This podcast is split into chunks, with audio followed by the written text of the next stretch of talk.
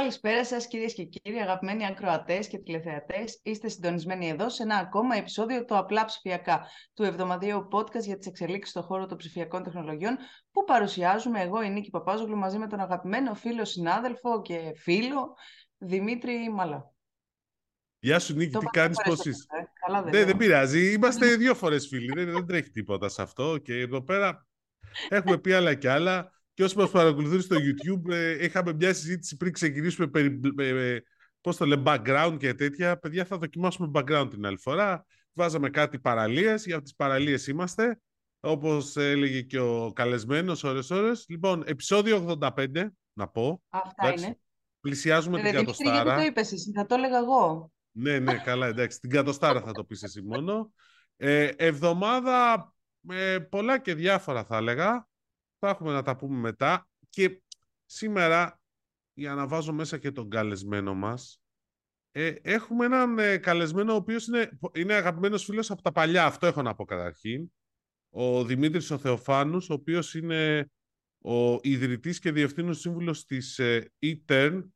Έχει και πίσω το λογότυπο. Δημήτρη, σε ευχαριστούμε πολύ που είσαι μαζί μας, καταρχήν. Εγώ ευχαριστώ. Να είστε καλά και ευχαριστώ πάρα πολύ για την, ε, για την πρόσκληση. Εμείς λοιπόν, για την ε- αποδοχή καλώς σε δεχτήκαμε. Ένα Να είναι είστε αυτό. καλά. Δεύτερο, δεύτερο, πρέπει να πω ότι με τον Δημήτρη γνωριζόμαστε 15 χρόνια και έχουμε πολλές ιστορίες και όποτε καθόμαστε θυμόμαστε διάφορα. Αλλά σήμερα έχουμε να μιλήσουμε για αυτά που κάνει η εταιρεία, ψηφιακό μετασχηματισμό και ειδικά ψηφιακό μετασχηματισμό των οργανισμών τοπικής αυτοδιοίκησης που μην ξεχνάμε ότι φέτος έχουμε δημοτικ... πε- δημοτικές και περιφερειακές εκλογές. Δεν είναι τυχαία χρονιά. Ούτε τυχαία. Ναι, δηλαδή σωστά. έχουμε τις βουλευτικές, αλλά έχουμε και αυτές. Λοιπόν, Σωστά. να Δεν είναι ξεκινήσουμε καθόλου όμως... τυχαία χρονιά. Συγγνώμη να πω και ε, είναι Ναι, και ναι. challenge όλο αυτό όπως ακούγεται αυτό που κάνεις έτσι, με την τοπική Ναι. αυτοδιοίκηση. Είναι ένα μεγάλο πράγμα. μέρος των πραγμάτων που, που, που κάνουμε και ως ε, εταιρεία και όντως ε, αυτή την περίοδο είναι οι μόνες εκλογές που ξέρουμε πότε θα γίνουν τον Οκτώβριο του 2023 που έχουν οριστικοποιηθεί που είναι δημοτικές εκλογές και ουσιαστικά όλοι τώρα περιμένουμε την ανακοίνωση το, της κεντρικής έτσι, πολιτικής σκηνής πότε θα γίνουν. Ε, Τώρα πάνω κάτω όλοι ξέρουμε πότε θα γίνουν. Περίπου. Λοιπόν, να ξεκινήσουμε όμως από αυτό, επειδή το έκανα εγώ την εισαγωγή για, τις, εκλο- για τους ε, ΟΤΑ, αλλά δεν κάνεις μόνο ΟΤΑ. Και από εκεί θέλω να ξεκινήσουμε, δηλαδή να μας μιλήσει λίγο ε, για την e-turn, δηλαδή Μμμ. κάνετε... Πώς, Ωραία. τι ακριβώς Κάνετε, προσφέρει, τι ακριβώς. σημαίνει, καταρχήν τι σημαίνει e-turn, γιατί και αυτό είναι κάτι Turn το οποίο νομίζω, το- είναι, νομίζω ότι είναι self-explanatory, είναι η στροφή στο, στο E. Ε, άρα είναι, όπως είναι και το, όπως ακούγεται και όπως φαίνεται και, και πίσω, είναι το κομμάτι του, της στροφής του ηλεκτρονικού, είτε είναι digital είτε είναι ηλεκτρονικού εμπορίου. Άρα περιλαμβάνει τη στροφή των ελληνικών και όχι μόνο επιχειρήσεων στο κομμάτι του, του, του E. Ε, είναι αυτό το E που λέμε και μετά, ε, μετά την παύλα βάζει ο καθένας ό,τι θέλει, ή business ή, ή οτιδήποτε. Τώρα, η, η Etern ε, δημιουργήθηκε εν, εν μέσω το 2020, έχει μία τριετία σχεδόν, εν μέσω της τέλειας καταιγίδας που λέμε. Άρα είχαν ξεκινήσει, είχαν ξεκινήσει τα lockdown, ε, επομένως ε, ήταν μια, ε, είναι μια εταιρεία η οποία είναι, συμβούλο, είναι εταιρεία συμβούλων ηλεκτρονικού εμπορίου και ψηφιακού μετασχηματισμού που Μμμ. εξυπηρετεί επιχειρηματικούς τομείς σε διάφορους κλάδους, λιανική, μόδα, διαδικτυακά online φαρμακεία, ενέργεια, υπηρεσίες κτλ. Και προσφέρει συμβουλευτικές υπηρεσίες ηλεκτρονικού εμπορίου, ψηφιακών λειτουργιών και ψηφιακού μετασχηματισμού, βοηθώντας έτσι λοιπόν όλους τους πελάτες να μπορούν να αποκτήσουν έτσι μια πολύ καλή θέση στο αντίστοιχο επιχειρηματικό περιβάλλον τους, ε, βέβαια και μέσω και της αλλαγής της κουλτούρας των οργανισμών. Γιατί μην ξεχνάμε ότι ο ψηφιακός μετασχηματισμός αφορά κυρίως το μετασχηματισμό των ίδιων των ανθρώπων. Και ε, Εστά. αυτό είναι το νούμερο ένα. Ε, τώρα, software και όλα τα υπόλοιπα υπήρχαν πάντα, θα υπάρχουν πάντα, ε, αλλά πρέπει να επέμβει στους ανθρώπους κυρίως και στην οτροπία τους στο να τα χρησιμοποιούν. Ε, και εκεί είναι μια έτσι πολύ μεγάλη συζήτηση. Τώρα μου έχουν έρθει γύρω στις 15 ερωτήσεις, θα περιοριστώ Α, σε μία τέλεια. επόμενη. Πάμε. Ε, από ό,τι καταλαβαίνω λοιπόν, δεν, ε, δεν στοχεύεται αποκλειστικά στην ε, τοπική αυτοδιοίκηση όπως το είπαμε πριν. Προφανώς Όχι, και όχι. γενικά σε όλες τις επιχειρήσεις. Άρα Σαφώς. πώς, Πώς χωράει όλο αυτό το ηλεκτρονικό, γιατί σε μια επιχείρηση το ηλεκτρονικό εμπόριο το καταλαβαίνουμε, αλλά Ναι. όλο αυτό στην τοπική αυτοδιοίκηση πώς χωράει και, και για μια νέα υπηρεσία, μιας και λέμε για τοπική αυτοδιοίκηση, που λέγεται Φωνή του Δημότη, να μας πεις και γι' αυτό.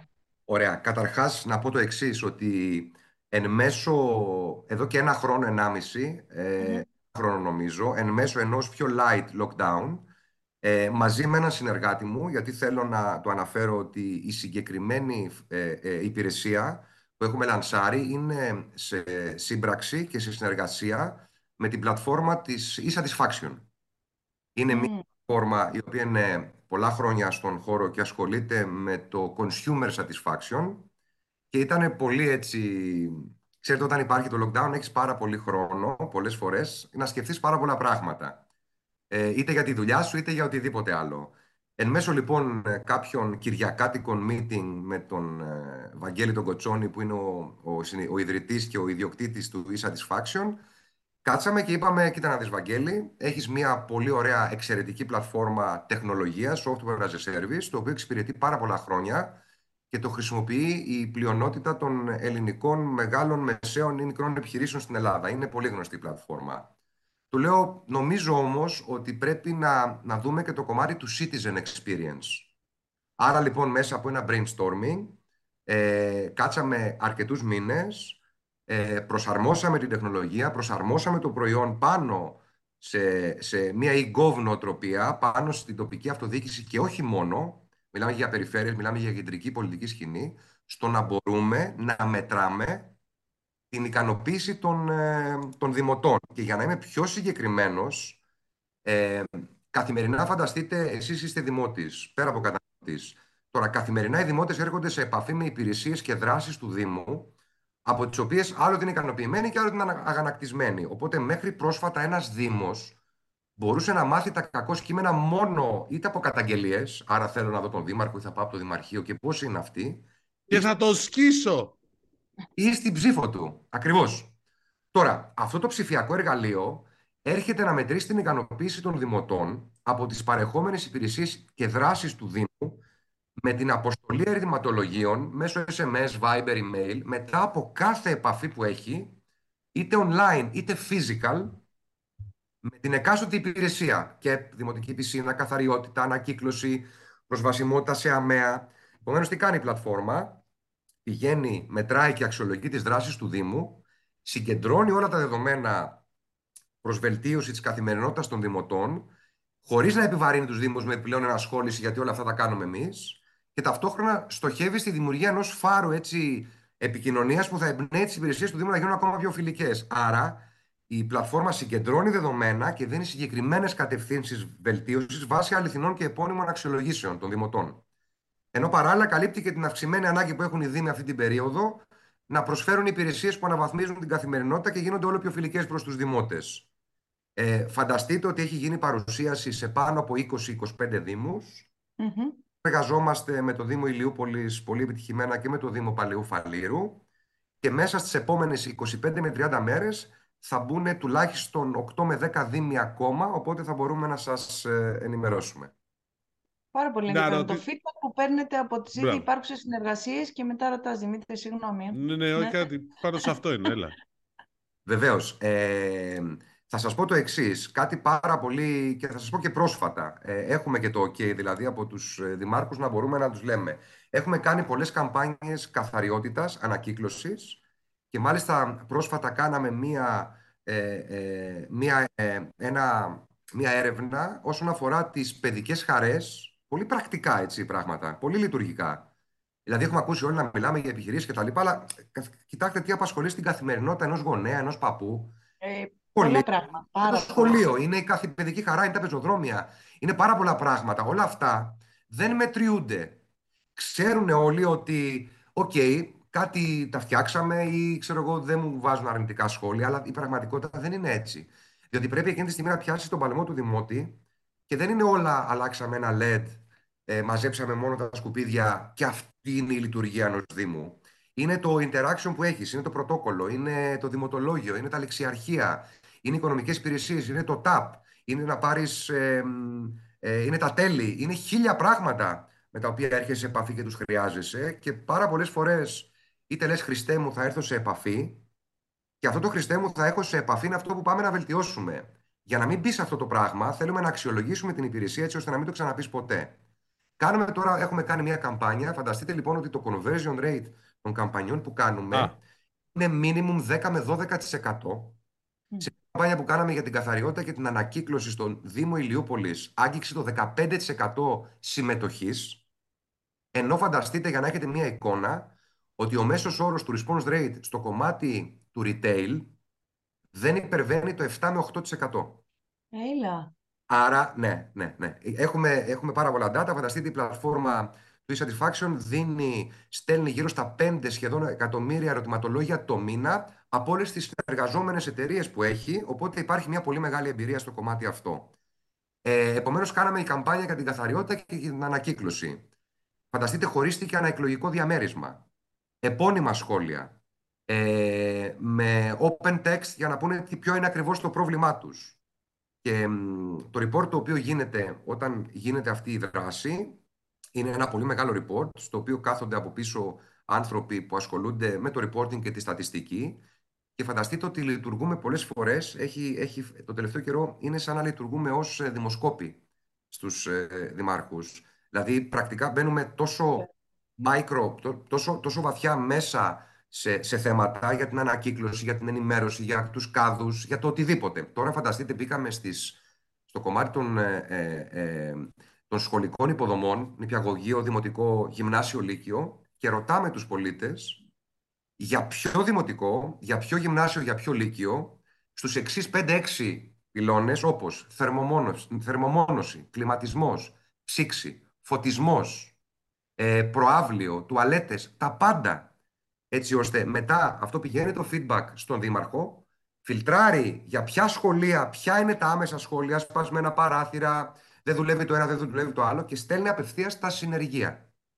Άρα φανταστείτε πόσο θετική, πόσο θετική επίδραση έχει στην καθημερινότητα των δημοτών και βέβαια και στο προφίλ του εκάστοτε δημάρχου και της εκάστοτε δημοτικής αρχής που επεμβαίνει τόσο γρήγορα. Άρα μιλάμε για κάτι το οποίο δίνει πολύ μεγάλη αξία.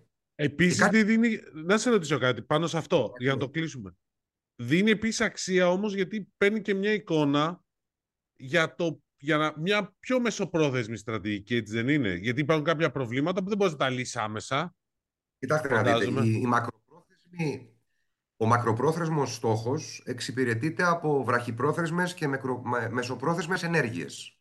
Για να κερδίσεις τον στόχο σου, που ξέρουμε όλοι στο τέλος της ημέρας περνάει μέσα από την καθημερινότητα των δημοτών και πραγματικά όταν οι δημότες είναι ευχαριστημένοι θα μπουν στη διαδικασία να σου ξαναεμπιστευτούν την καθημερινότητά τους για τα επόμενα πέντε χρόνια, αυτό περνάει μέσα από μία πενταετία, τετραετία, πόσο είναι το διάστημα αυτό το οποίο γίνονται οι εκλογές, που πρέπει να κάνεις συνεχώς απλά και καθημερινά πράγματα. Το ότι φτιάχνεις κάτι δεν σημαίνει ότι μετά από ένα εξάμεινο δεν θα, θα είναι το ίδιο. Είναι ζωντανός οργανισμός. Άρα, με τα ερωτηματολόγια, δεν πιάνουμε ένα snapshot μιας έρευνας που γίνεται μία φορά το χρόνο.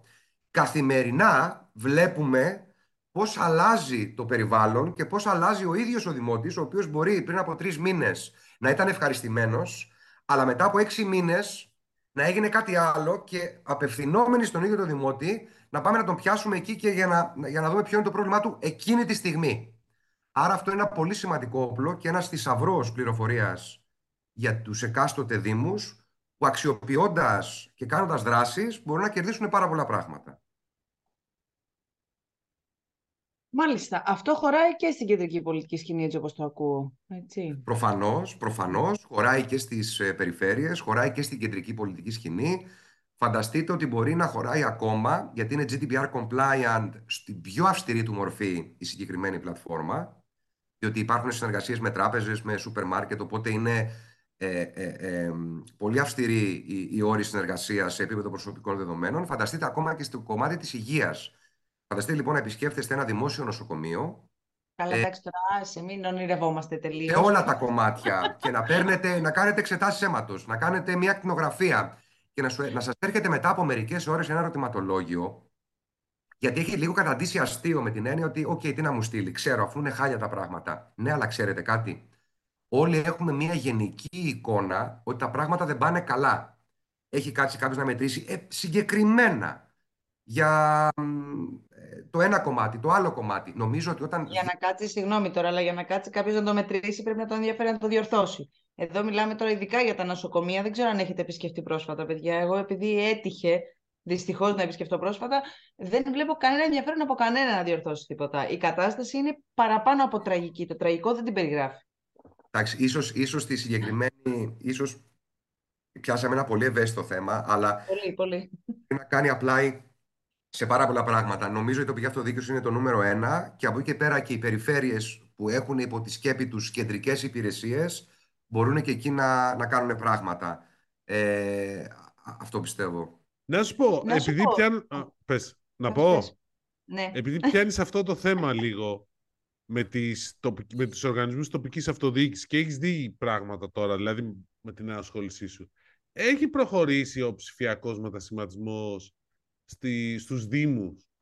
Δηλαδή, μιλάνε για smart cities, υπάρχουν δράσεις. Σε ποια είναι η εικόνα που έχεις αποκομίσει; Λοιπόν, ε, είναι, ένας, είναι ένα περιβάλλον, είναι ένα περιβάλλον το, το κομμάτι της τοπικής ε, αυτοδιοίκησης των Δήμων, το οποίο καλώς ή κακώς το έχει συμπαρασύρει και, και αυτό ένα κύμα ψηφιακού μετασχηματισμού.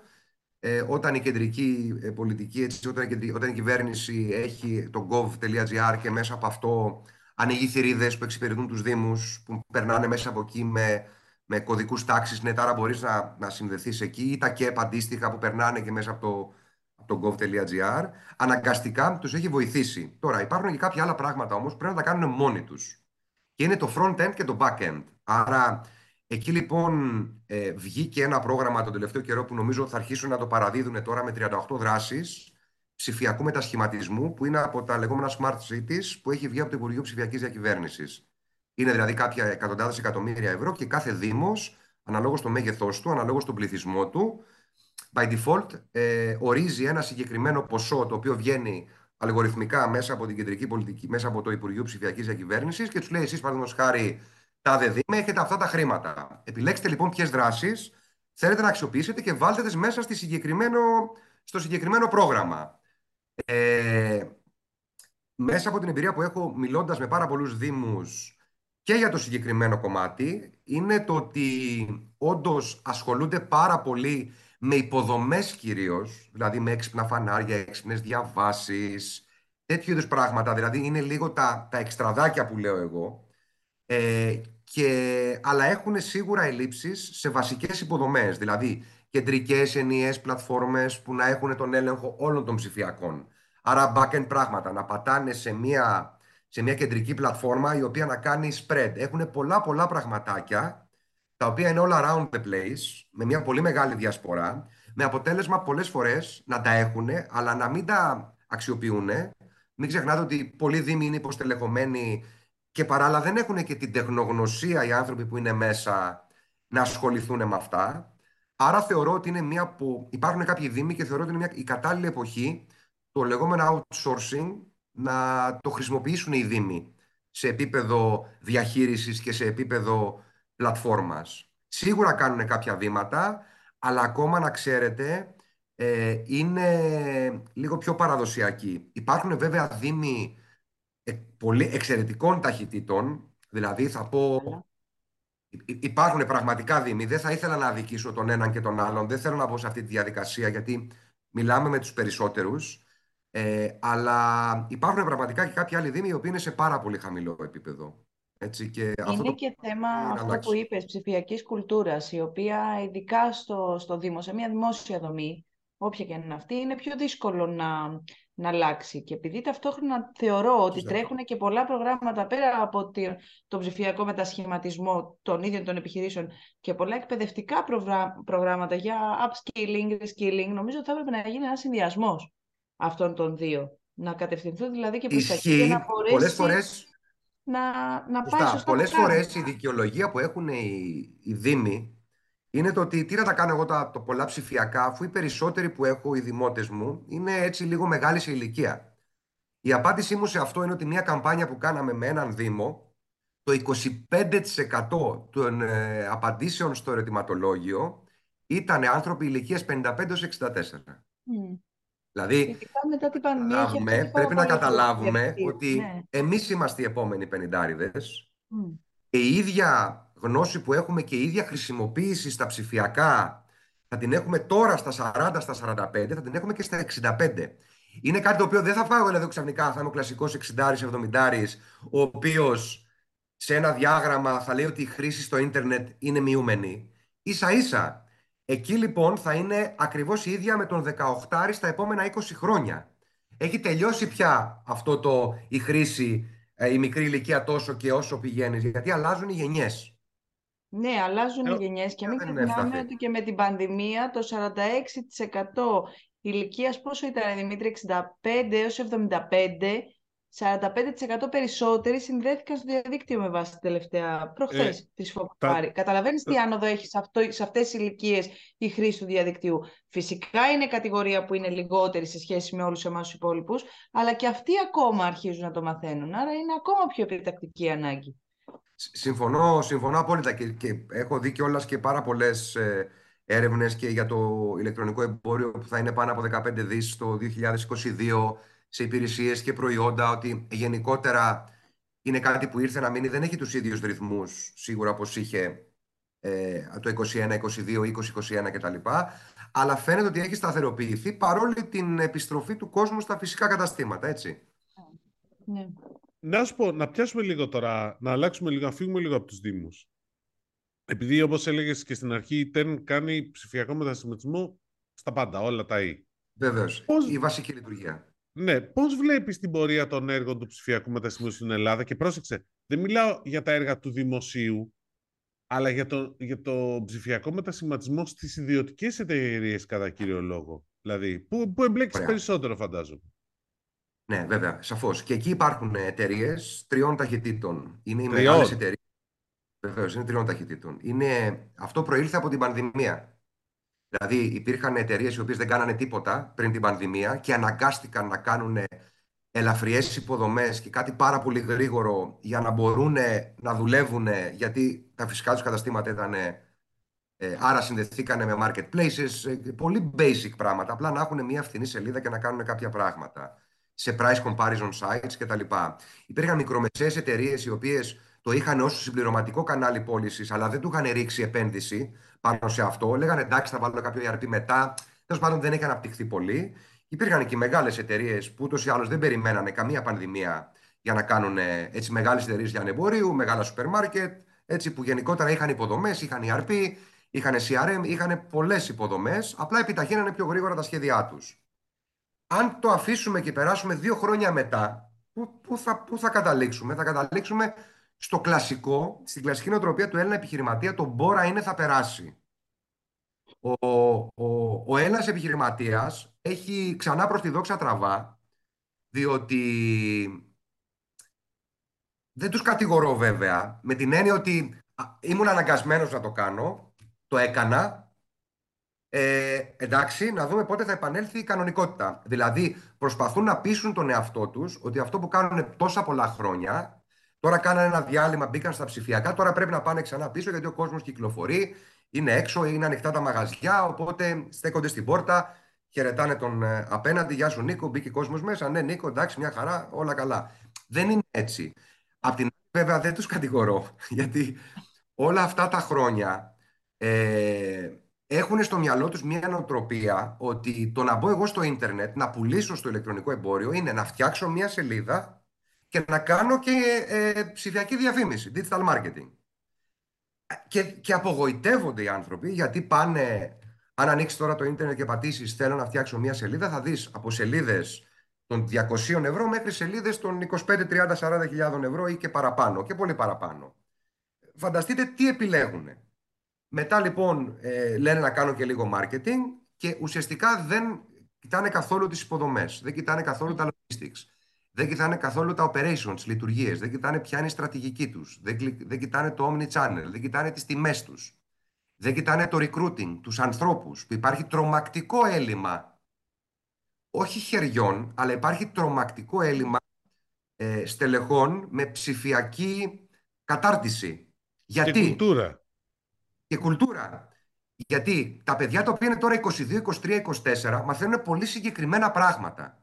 Πηγαίνουν σε σεμινάρια που κάνουν social media ή πηγαίνουν σε μια μεγάλη εταιρεία η οποία κάνει ηλεκτρονικό εμπόριο, αλλά επειδή δεν είναι το e-commerce όπως ήταν πριν από 7 χρόνια που εμείς δουλεύαμε, ερχόταν ο επιχειρηματίας, μας έλεγε, το βλέπεις στο www. Μας έλεγαν, πάρ το όλο πάνω σου, δεν το ξέρουμε.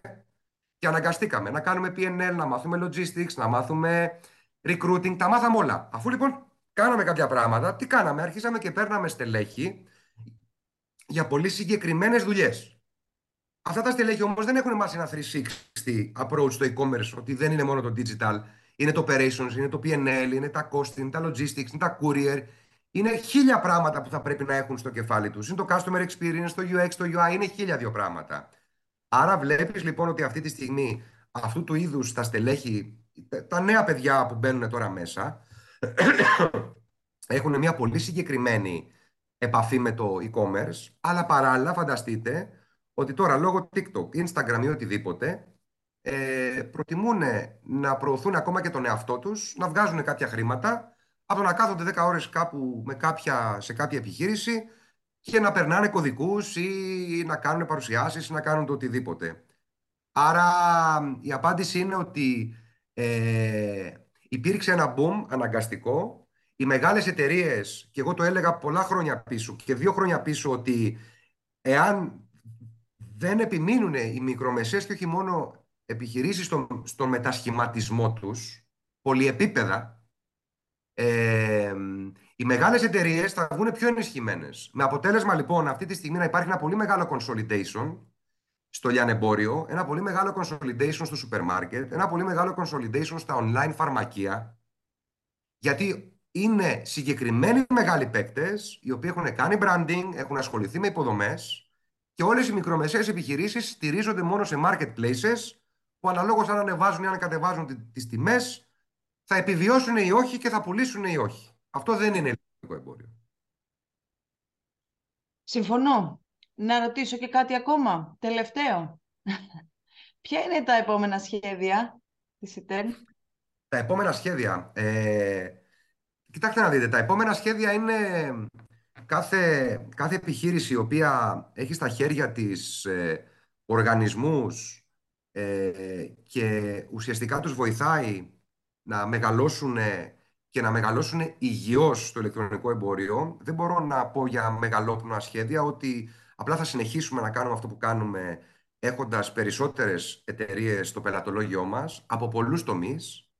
Ε, χώρια το κομμάτι του software, το οποίο συζητήσαμε πριν και αφορά την τοπική αυτοδιοίκηση, γιατί και εκεί πέρα από αυτό κάνουμε consulting πολυεπίπεδα στους Δήμους, άρα με αφορμή το συγκεκριμένο software κάνουμε και εκεί consulting. Αλλά όσον αφορά το κομμάτι της Ιτέρνα αμυγός, θέλουμε να συνεχίσουμε αυτό που κάνουμε σε αρκετούς κλάδους, όπως ανέφερα, να το κάνουμε υγιώς, να το κάνουμε ε, ε, σε μεγαλύτερη ή μικρότερη κλίμακα και Κάτι το οποίο λέω και στους δικούς μου ανθρώπους, δεν έχει σημασία εάν ο πελάτης είναι μικρός ή αν είναι μεγάλος. Ο πελάτης είτε μικρός είτε μεγάλος πρέπει να έχει την ίδια μεταχείριση. Μη σας πω ότι ο μικρότερος πελάτης πρέπει να είσαι περισσότερο από πάνω του, γιατί έτσι μετατρέπεις υγεία στην οτροπία του, ακολουθεί διάδοχη κατάσταση, οπότε συνήθως οι οικογενειακές επιχειρήσεις βάζουν μέσα γιους, κόρες κτλ. Άρα εκπαιδεύονται και εκείνοι και στο τέλος της ημέρας νιώθεις ότι αφήνεις ένα υγιές στίγμα μιας εταιρείας που έχει μάθει να λειτουργεί κάπως καλύτερα. Ε, οπότε αυτό νομίζω είναι κάτι το οποίο θέλουμε να το μεγαλώσουμε. Δεν θα σας πω ούτε για σχέδια για εξωτερικό, δεν ξέρω τι λένε σε αυτές τις περιπτώσεις, θα πάω στο εξωτερικό. Είμαστε εδώ, είναι μαραθώνιος, είναι μαραθώνιος, είναι ε, πετραδάκι πετραδάκι, σεβασμό στα, στα χρήματα που μας δίνουν οι πελάτες και να δώσουμε όσο τη μεγαλύτερη αξία γίνεται σε αυτούς και από εκεί και πέρα ε, να μεγαλώσουμε και να κάνουμε πολύ ωραία πράγματα στην καθημερινότητά μας. Τέλεια. Δημήτρη, σε ευχαριστούμε πάρα πολύ και όταν θα πλησιάζουν οι εκλογές, νομίζω ότι θα, πρέπει να σε ξαναφιλοξενήσουμε. Είναι η, πρώτη, είναι η πρώτη φορά που θα, δω, θα κάτσω να δω εκλογές ε, και πραγματικά θα το δω με τόσο ενδιαφέρον όσο ποτέ στη ζωή μου. Δεν μου έχει συμβεί αυτό. Θα έχει πάρα πολύ ενδιαφέρον. Λοιπόν, Δημήτρη, σε ευχαριστώ πολύ. πάρα πολύ για την πρόσκληση. Να είστε καλά. Καλή συνέχεια. Καλή συνέχεια. Γεια. Καλή συνέχεια. Γεια σας. Λοιπόν, φοβερά πράγματα, ε. Ναι, Κοίταξε είναι, τώρα. είναι από τους Είναι πάρα έμπειρους. πολύ. στο Έμπειρους, υλικό- ναι. στο- Είναι από τους έμπειρους στο e-commerce, γι' αυτό και μας δίνει καλή πάση για να συζητήσουμε κι άλλο θέμα μετά γι' αυτό. Για πες όμως. Ναι, γιατί νομίζω ότι είχε ιδιαίτερο ενδιαφέρον η εβδομάδα σε σχέση με το e-commerce. Όχι, ήθελα να πω ότι είναι πολύ ενδιαφέρον και πράγματι πολύ σημαντικό το στίχημα της τοπικής αυτοδιοίκησης και όλο αυτό πραγματικά αν το καταφέρουν να λειτουργήσει ε, θα μπο- είναι ένα από τα πράγματα που έτσι λες ότι ρε παιδί μου μπορεί πράγματι να βελτιώσει την καθημερινότητά μας. Γιατί νομίζω ότι μέχρι τώρα οι προεκλογικές εκστρατείες μόνο εκεί ενδιαφερόντουσαν οι Δήμοι αν έχουν ικανοποιήσει τα αιτήματα των πολιτών. Ε, και ήταν λίγο, ξέρεις ότι, α, εντάξει, δεν δούλευε, θα το φτιάξω. Είναι, είναι ωραίο κάποια στιγμή να δούμε ότι τους ενδιαφέρει ότι με απογοήτευσε το γεγονός ότι δεν το φτιάξες έτσι λίγο πιο ενεργά και ότι εγώ θέλω αυτό να το κάνεις λίγο άμεσα γιατί έχω πρόβλημα που κουβαλάω ένα καρότσι ως μητέρα και αναγκάζομαι να το κατεβάζω και να το ανεβάζω. Όποιος δεν το έχει κάνει αυτό το project να έχει κουβαλήσει καρότσι στα πεζοδρόμια της Αθήνας είναι... πρέπει να το κάνει για να βιώσει τη χαρά. Δεν υπάρχει.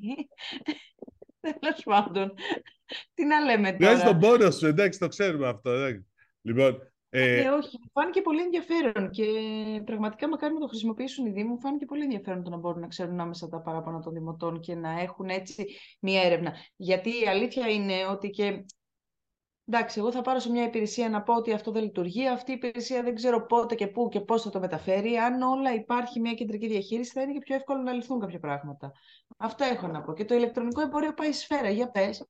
Έχεις να μου πεις. Ε, ναι, ήταν μια έρευνα της Focus Bar, την ανέφερες και εσύ, ε, που έγινε μαζί με την Blast Host, ε, που είναι μια εταιρεία εξειδικευμένη στο ηλεκτρονικό εμπόριο και παρουσιάστηκε τη, τη, τη- την περασμένη Τετάρτη. Ε, Mm. Το συμπέρασμα, θα έλεγα τώρα, για το, της έρευνας που πήγε και είδε λίγο αγοραστικές συνήθειες, τι αγοράζουν, αν αγοράζουν από φυσικά καταστήματα, από online καταστήματα, τι, που προτιμάνε το ένα, που προτιμάνε το άλλο. Mm. Ένα γενικό συμπέρασμα είναι ότι ο Έλληνας καταναλωτής είναι physical. Αγοράζει Μμ. και από φυσικά καταστήματα και από online. Δεν το δηλαδή- περίμενες όμως αυτό. Όχι σε αυτό το βαθμό ίσως. Δηλαδή, γιατί η έρευνα... Το περίπου 50-50 εννοείς. Κοίταξε, η έρευνα λέει εντάξει ότι οι αγορές ότι μετράει το εξής. Να το δούμε λίγο, έχει σημασία δύο-τρία πράγματα για την έρευνα. Ήταν το δείγμα 700 ατόμων, 16-74 ετών, ε, πανελλαδική κάλυψη, ωραία, και, η ερώ- και αφορούσε το εξής. Κάνατε αγορές τους τελευταίους δύο μήνες. Μμ. Δεν βάλανε μέσα σούπερ μάρκετ και αγορές υπηρεσιών. Το οποίο επίσης είναι Mm. σημαντικό γιατί όλοι έχουν κάνει. Και λένε τώρα. Φυσικό κατάστημα λοιπόν αγόρασε το 95%. Όλοι αγόρασαν μόνο ένα φυσικό κατάστημα. 76% από online. Αυτό είναι μεγάλο. Οκ, και σημαντικό. Και μάλιστα είναι σημαντικό ότι και οι, οι μεγάλες ηλικίες. 80% αγόρασε online. Ε, Από τις ηλικίες, μάλλον, όχι, συγγνώμη. 80% είναι συνδεδεμένοι στις ηλικίες άνω των 65, είναι συνδεδεμένοι στο ίντερνετ. Αλλά είναι ψηλά τα ποσοστά παντού. Ναι, το Μμ. 16-34 είναι πολύ μεγάλο. Το, ενδια- υπάρχουν δύο-τρία ενδιαφέροντα πράγματα. Το ένα Μμμ. είναι ότι το τοπικό κατάστημα ζει και βασιλεύει. 39% δήλωσε ότι έκανε μια αγορά από τοπικό κατάστημα. Εντάξει. Και επίσης, ε, ε, συγγνώμη, το 39% των αγορών έγινε σε τοπικό κατάστημα. Εντάξει. Άρα δεν έχουμε σταματήσει να πηγαίνουμε στο καταστήμα της γειτονιάς. Και μετά βλέπεις στο online ότι είναι πολύ διαφορετικό ότι, ξέρεις, αγοράζουν από ε, το e-shop ε, αλυσίδας με πολλαπλά brands. Από e-shop ε, ήταν λίγο διάσπαρτο. Δηλαδή, 20, ο- πάνω κάτω τα ίδια, όλοι ήταν εκεί πέρα 25 με 30%. Υπάρχει ένα, 15, ένα 21% συγγνώμη, που αγοράζει, ε, αγοράζει από, από, best price, από το Scrooge και το Best Price GR μέσω αυτού. Δηλαδή υπάρχουν τέτοια, νου- τέτοιες ε, κατηγορίες. Δηλαδή, Υπήρχε γενικώ- επίσης το οι γυναίκες αγοράζουν περισσότερο online από τους οι άντρες. γυναίκες περισσότερο από τους άντρες, ναι. Και από αλλά ας όλες πούμε- τις 27 κατηγορίες... Α, συγγνώμη, τελείωσα. Ναι, με ναι, συγχωρείς, για να έχω σου μια τελειώσω. φώτωση. Λοιπόν, ναι, ε, δηλαδή έβλεπες κάποι- βλέπεις κάποια πράγματα που δείχνουν ότι τε- στο, τελικά αυτό που ψάχνει ο κατα... Ναι, έβλεπες οι κατηγορίες, αν το θες εκεί πέρα, ότι κάποια πράγματα τα αγοράζεις online, μεγάλες οικιακές, όχι, μεγάλες οικιακές συσκευές θα πας σε φυσικό κατάστημα. Φάρμακα θα πας στο φαρμακείο. Αλλά θα αγοράσεις και online. Και Mm. γενικότερα είναι η λογική ότι ε, θέλω να αγοράζω από οπουδήποτε. Μπορεί να ξεκινάω την έρευνα online και να την τελειώνω offline. Ε, και το ανάποδο. Να πηγαίνω να κάνω την έρευνα. Ε, και αυτό ήταν προφανές όταν τους έλεγες ποια είναι τα κριτήρια, τι είναι σημαντικό σε ένα online, τα κριτήρια επιλογής σε ένα κατάστημα, εκτός τιμής, ένα e-shop, δωρεάν αποστολή, διαθεσιμότητα. Αλλά ας πούμε ήταν πολύ ωραίο ότι ποιες υπηρεσίες σημαντικές σε ένα online κατάστημα. Και λέει, προ- προ- νούμερο ένα, να μπορώ να επιστρέφω αντικαθιστώ στα φυσικά καταστήματα πράγματα που παρήγγειλα online. Και ίδιο ποσοστό, να, μπο, να, μάλλον λίγο πιο κάτω, να κάνω την παραγγελία μου online και την παραλαμβάνω από φυσικό κατάστημα ή η παράδοση στο σπίτι προϊόντων που αγόρασα από την επίσκεψή μου στο φυσικό κατάστημα. Δηλαδή γενικώς είναι ότι παιδί- φίλε, δεν με ενδιαφέρει. Ότι πίσω. βολεύει τον καθένα, παιδιά. Τι με βολεύει, ναι. Αυτό ακριβώς όμως. Δεν υπάρχει διαχωρισμός online και φυσικού καταστήματος. Είναι όλα ένα. Αυτό. Ναι. Εγώ συμφωνώ, εγώ να σου πω την αλήθεια το περίμενα ε, και από την καταναλωτική συμπεριφορά του δική, μου- τη δική μου και των οικείων μου ότι είμαστε physical και νομίζω ότι αυτό είναι και το υγιές. Δηλαδή όπως σε εξυπηρετεί αναπερίπτωση έτσι να κινήσεις στις αγορές σου. Γιατί εγώ, ας πούμε, τη μία εβδομάδα μπορεί να έχω ένα πολύ φορτωμένο πρόγραμμα, οπότε να αναγκαστώ κάτι που χρειάζομαι να το παραγγείλω online και την άλλη εβδομάδα που είμαι λίγο πιο χαλαρή, να έχω τη διάθεση να πάω να επισκεφτώ ένα φυσικό κατάστημα και αυτό που θέλω να αγοράσω να μπορέσω να το δω, να το πιάσω, να, να έχω όλο the full experience, ας πούμε. Πρόσεξε. Εγώ είδα, αλλά δεν πρόλαβα να το δοκιμάσω, μία εφαρμογή η οποία μπαίνεις, βάζεις πόσα κιλά είς- είσαι, τι ύψος έχεις, ανεβάζεις upload φωτογραφία σου και δοκιμάζεις ρούχα. Δεν έχω προλάβει να το δοκιμάσω. Θα το δοκιμάσω και θα σας πω τις εντυπώσεις την επόμενη φορά. Δεν, δεν είναι καινούργιο αυτό νομίζω. Είναι παλιό. Όχι, έτσι να το δείξεις και να δοκιμάσεις, σε μένα δεν το έχω ξαναδεί. Με τέτοια λεπτομέρεια και να βάλεις και τη φωτογραφία σου και να είναι σαν να φοράς το, το ρούχο. Το έχεις κάνει εσύ αυτό; Ε, υπήρχε μια, υφα- μια ιστορία, μια λύση, η οποία τη βάζαν στη βιτρίνα του καταστήματος, σε αναγνώριζε στη βιτρίνα του καταστήματος, σε εμφάνιζε στην οθόνη και μπορούσε να δοκιμάζει ρούχα. Μέσω κινητού, λέω. Ναι, εγώ εντάξει, και μέσω κινητού δεν είναι ακόμα πιο εύκολο. Δεν μου το έχει προσφέρει κανείς. Δεν καταλαβαίνω γιατί το βρίσκεις τόσο εύκολο. Εγώ μπαίνω και ψωνίζω online και ρούχα. Δεν μου έχει πει κανείς ανέβασε τη φωτογραφία σου, βάλε τα μεγέθη εντάξει. σου Λοιπόν, και φόρα πάντως, το κοίτα, μπλουζάκι που βλέπεις. Πάνω στις κυρίες μοντέλα τα βλέπω. Καλά, πάντως σε επειδή τρελάνεις κάνεις, τώρα εσύ. επειδή, επειδή κάνεις πολλές αγορές online, ετοιμάσου γιατί ε, αν σου άρεσαν τα δωρεάν μεταφορικά που δίναν πολλές εταιρείες, τα κόβουμε. Ακούνα Σταδιακά. ματάτα. Εντάξει. Γενικώς έχει ανέβει πολύ το κόστος των μεταφορικών και είχαν, έχουν ζήτημα πολλές επιχειρήσεις. Οπότε έχει αρχίσει μια διαδικασία και κόβω τα μεταφορικά. Δηλαδή, στην εκδήλωση που λέγαμε της Focus Bar πριν, η Intersport και Public που ήταν σε top επίπεδο εκεί πέρα, το είπανε, παιδιά, εμείς τα κόβουμε. Τα δωρεάν μεταφορικά. Ε, από το, το ρεπορτάζ λέει ότι οι μεγάλες αλυσίδες, με ξέρεις μία-δύο, το έχουν ήδη κόψει και αυτές. Α, όταν λέμε μεταφορικά που βάζουν, είναι κάτω από 50 ευρώ παραγγελία 3 ευρώ και πάνω από 50 ευρώ 1 ευρώ. Αυτό είναι. Μμ. Και θα παίξουν πολύ για παραδόσεις στο σπίτι. Γιατί για παραδόσεις, μα- γιατί φυσικά αν πας να το παραλάβεις από το κατάστημα, το φυσικό είναι free, είναι Ε, Καλά, δωρεάν. εντάξει, προφανώς. Και Τι θα σε γιατί, χρεώσουν. και επειδή, τη γιατί βενζίνα όταν κάψεις. θα, ναι. Και επειδή, επειδή βλέπουμε πλέον να πηγαίνουν και με τα smart lockers που υπάρχει πολύ μεγάλες επενδύσεις και τα λοιπά, στα smart lockers επίσης ήταν πιο φθηνό. Λίγο. Αλλά δωρεάν μεταφορικά τέλος. Παρόλο το γεγονός ότι είναι το νούμερο ένα με- ε, μετά την τιμή, ο νούμερο ένα λόγος για να, κριτήριο επιλογής ε, ενός shop. Δωρεάν Αυτό αποστολή. ήθελα να σου πω κι εγώ, ότι θα, αυτό νομίζω ότι θα παίξει ρόλο στο ποσοστό ε, αγορών από το διαδίκτυο, διότι το χρησιμοποιήσαμε μέχρι τώρα για να εξοικειώσουμε τον Έλληνα και ήταν κάτι που του άρεσε και τώρα θα είναι δύσκολο να το κόψεις. Πάντως, Λέω εγώ. κοίταξε, υπάρχει γενικώς μια άποψη ότι, ε, ότι όταν είναι κάτι, ότι πρέπει να πληρώσει μεταφορικά για κάτι που είναι ε, φθηνό. Φθηνό, Κοίταξε πώς, να ξέρω, δεις. κάτω από 30 ευρώ, 40, ανάλογα από την Εντάξει, κατηγορία. κάτω από 30 ευρώ το καταλαβαίνω, αλλά γενικότερα στα μεγάλα νομίζω ότι, εν πάση περιπτώσει, ο- πάντως είναι, τε- συμφωνείς ότι ήταν μια συνήθεια που την είχε ψηλοδεδομένη ο Έλληνας ότι θα βρει δωρεάν μεταφορικά, έτσι; Ναι, αλλά νομίζω ότι εντάξει, πρέπει να το συνηθίσει διαφορετικά. Όπως επίσης θα κοπούν σταδιακά ήδη υπάρχει τουλάχιστον μια μεγάλη αλυσίδα ρούχων που το κόψε, οι δωρεάν επιστροφές. ένας λόγος που κάποιος δεν... Online, ναι. Δηλαδή κάποιος αγόραζε κάποιος online ένα ρούχο και δεν του έκανε και το επέστρεφε. Ε, αυτό δεν χρεωνόταν η επιστροφή. Ήταν δωρεάν. Τώρα χρεώνεται. Εδώ θα δούμε μια ιστορία, πιστεύω, επίσης, γιατί εκεί θα δούμε πάλι τα smart lockers θα παίξουν ένα ρόλο, ίσως και για επιστροφές σε φυσικά, από φυσικά καταστήματα, γιατί και αυτό είναι ενδιαφέρον. Δηλαδή, αγόρασες κάτι από ένα φυσικό κατάστημα, πήγε σπίτι, το δοκίμασες, δεν σου κάνει ή δεν σου αρεσε αν πρέπει να ξαναπά στο κατάστημα και είναι, ξέρω εγώ, είσαι, μένεις στα νότια, εκεί σου στα βόρεια και το πήρες και πρέπει να ξαναπάς στα βόρεια, ε, είναι ζόρι. Εντάξει, οπότε νομίζω ότι θα το δούμε αυτό. Λοιπόν, ωραία. Ε, τι άλλα είχαμε. Λοιπόν, είχαμε την Peopleser, η οποία ε, είχε μια ενημέρωση γενικώς ε, και μας λέγανε ότι έχουν φτάσει κοντά στα 2,9 δισεκατομμύρια ευρώ από τη μισή και το πλάνο είναι υπηρεσίες ε, περισσότερες και περιεχόμενο και συνδρομητικό περιεχόμενο, το οποίο έχει ενδιαφέρον. Γενικώ παγκόσμια και δύναμη. Σε βάθος χρόνου το πλάνο είναι. Χρηματιστήριο. Α, όχι. Πιο πριν έλεγα Decacorn. το Decacorn τώρα να σου πω κάτι. Εντάξει. Decacorn, να γίνει δεκαδείς. Κοίτα, mm. είναι μια εταιρεία που κινείται με 40% ρυθμό ανάπτυξης.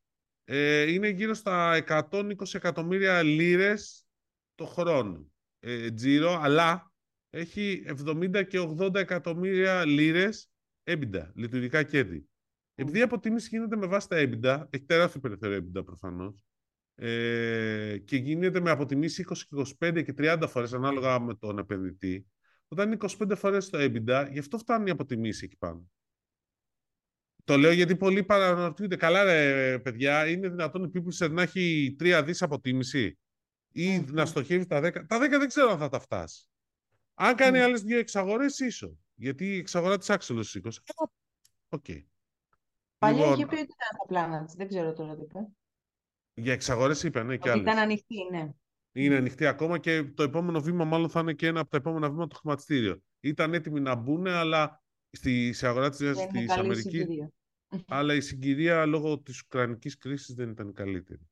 Και αφού είπα Εγώ δεν θέλω να μου πεις μία αποκλειστική πληροφορία που έχεις και έγραψες. Ανοίγει ναι, το Viber γραφείας στην Ελλάδα. Ναι, ανοίγει. Είναι η καλύτερη αγορά τους.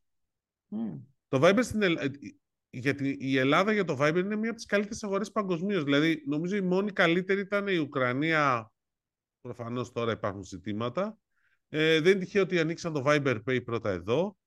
Ε, τις προάλλες είχαν την παρουσίαση, ε, ήταν το λανσάρισμα δύο νέων υπηρεσιών του business, ε, του commercial account και του business inbox, το οποίο mm-hmm. απευθύνεται σε επιχειρήσεις. Δηλαδή το business inbox είναι ε, πλέον εσύ, όποιος έχει Viber, θα είδε τις τελευταίες μέρες, εδώ και μερικές μέρες, όλα τα μηνύματα από επιχειρήσεις πάνε σε ένα συγκεκριμένο folder. Εντάξει, το οποίο είναι πολύ πρακτικό. Πολύ. Γιατί δεν χάνεσαι. Ειδικά, εγώ εντάξει δεν είχα πολλά μηνύματα από επιχειρήσεις, αλλά κάποιοι που έχουν ήταν πολύ πιο πρακτικό. Ένα. Και το δεύτερο είναι το commercial account που θα μπορεί μια επιχείρηση που θέλει να χρησιμοποιήσει το Viber για κανάλι επικοινωνίας με τους πελάτες της να βάζει πάρα πολλές πληροφορίες πολύ εύκολα για την ε, επιχείρηση.